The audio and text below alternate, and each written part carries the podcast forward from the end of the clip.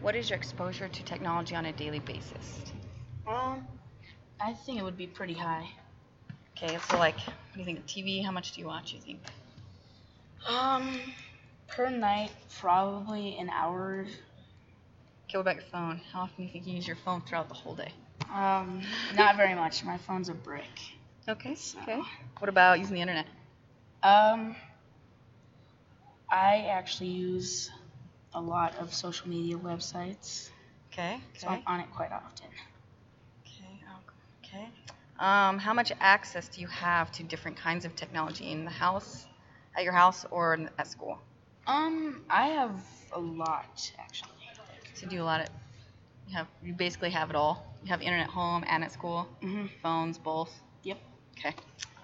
Um, what is your level of interest when using different technologies such as social media or academic pursuits? Do you like basically using social media Yeah. and stuff like that? You like It's- that?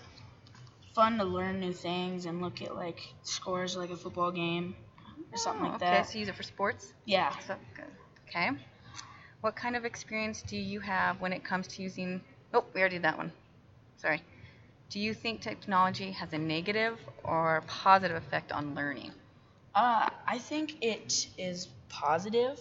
I mean, uh, like it's faster now. It's like we could find out so much more in a span of five minutes than we can, because some Kinda. kids can can't read a book or aren't interested in reading a book, but maybe Okay. the internet makes it more fun.